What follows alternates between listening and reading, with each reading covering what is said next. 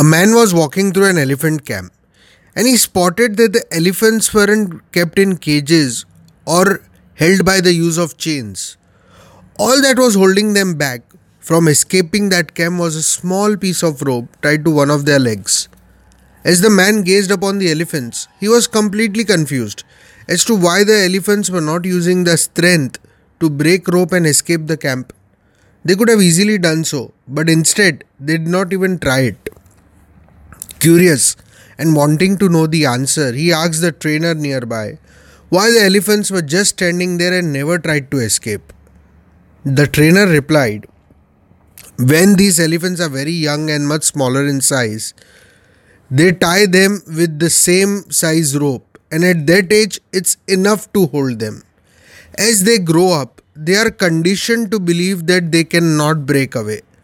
They believe the rope can still hold them, so they never try to break free. The only reason that the elephants weren't breaking free and escaping from the camp was the, over the time they had adopted that belief that it's just not possible.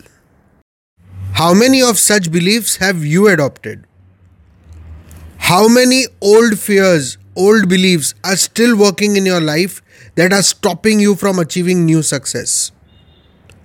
The most extraordinary people in the world, the most successful people in the world, their journey begins when they start believing in themselves, irrespective of surroundings, people, and past failures. Start believing. I am Mihir Shah, creator of Prime Performance Trainings. I have started this 2 Minute School podcast series to motivate and inspire you. If you like what you hear, Please subscribe to my channel and share it to people around you. Thank you. Come back for new episodes. Bye bye.